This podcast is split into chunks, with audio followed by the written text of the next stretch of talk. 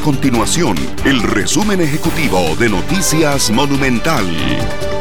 Hola, mi nombre es Fernando Muñoz y estas son las informaciones más importantes del día en Noticias Monumental. El Ministerio de Salud costarricense dio el aval para que los bares, cantinas y tabernas puedan funcionar como restaurantes, sodas y cafeterías. La directora general de Salud, Priscila Herrera, explicó que se trata de una resolución temporal ante la crisis del sector por la pandemia del COVID-19. Además, Costa Rica monitorea de cerca la trayectoria de la tormenta tropical Nana, así como su potencial para convertirse en huracán en los próximos días. El fenómeno meteorológico atraviesa el Mar Caribe con dirección hacia las costas centroamericanas y se prevé que afecte con mayor severidad sectores de Belice, Guatemala y Honduras principalmente.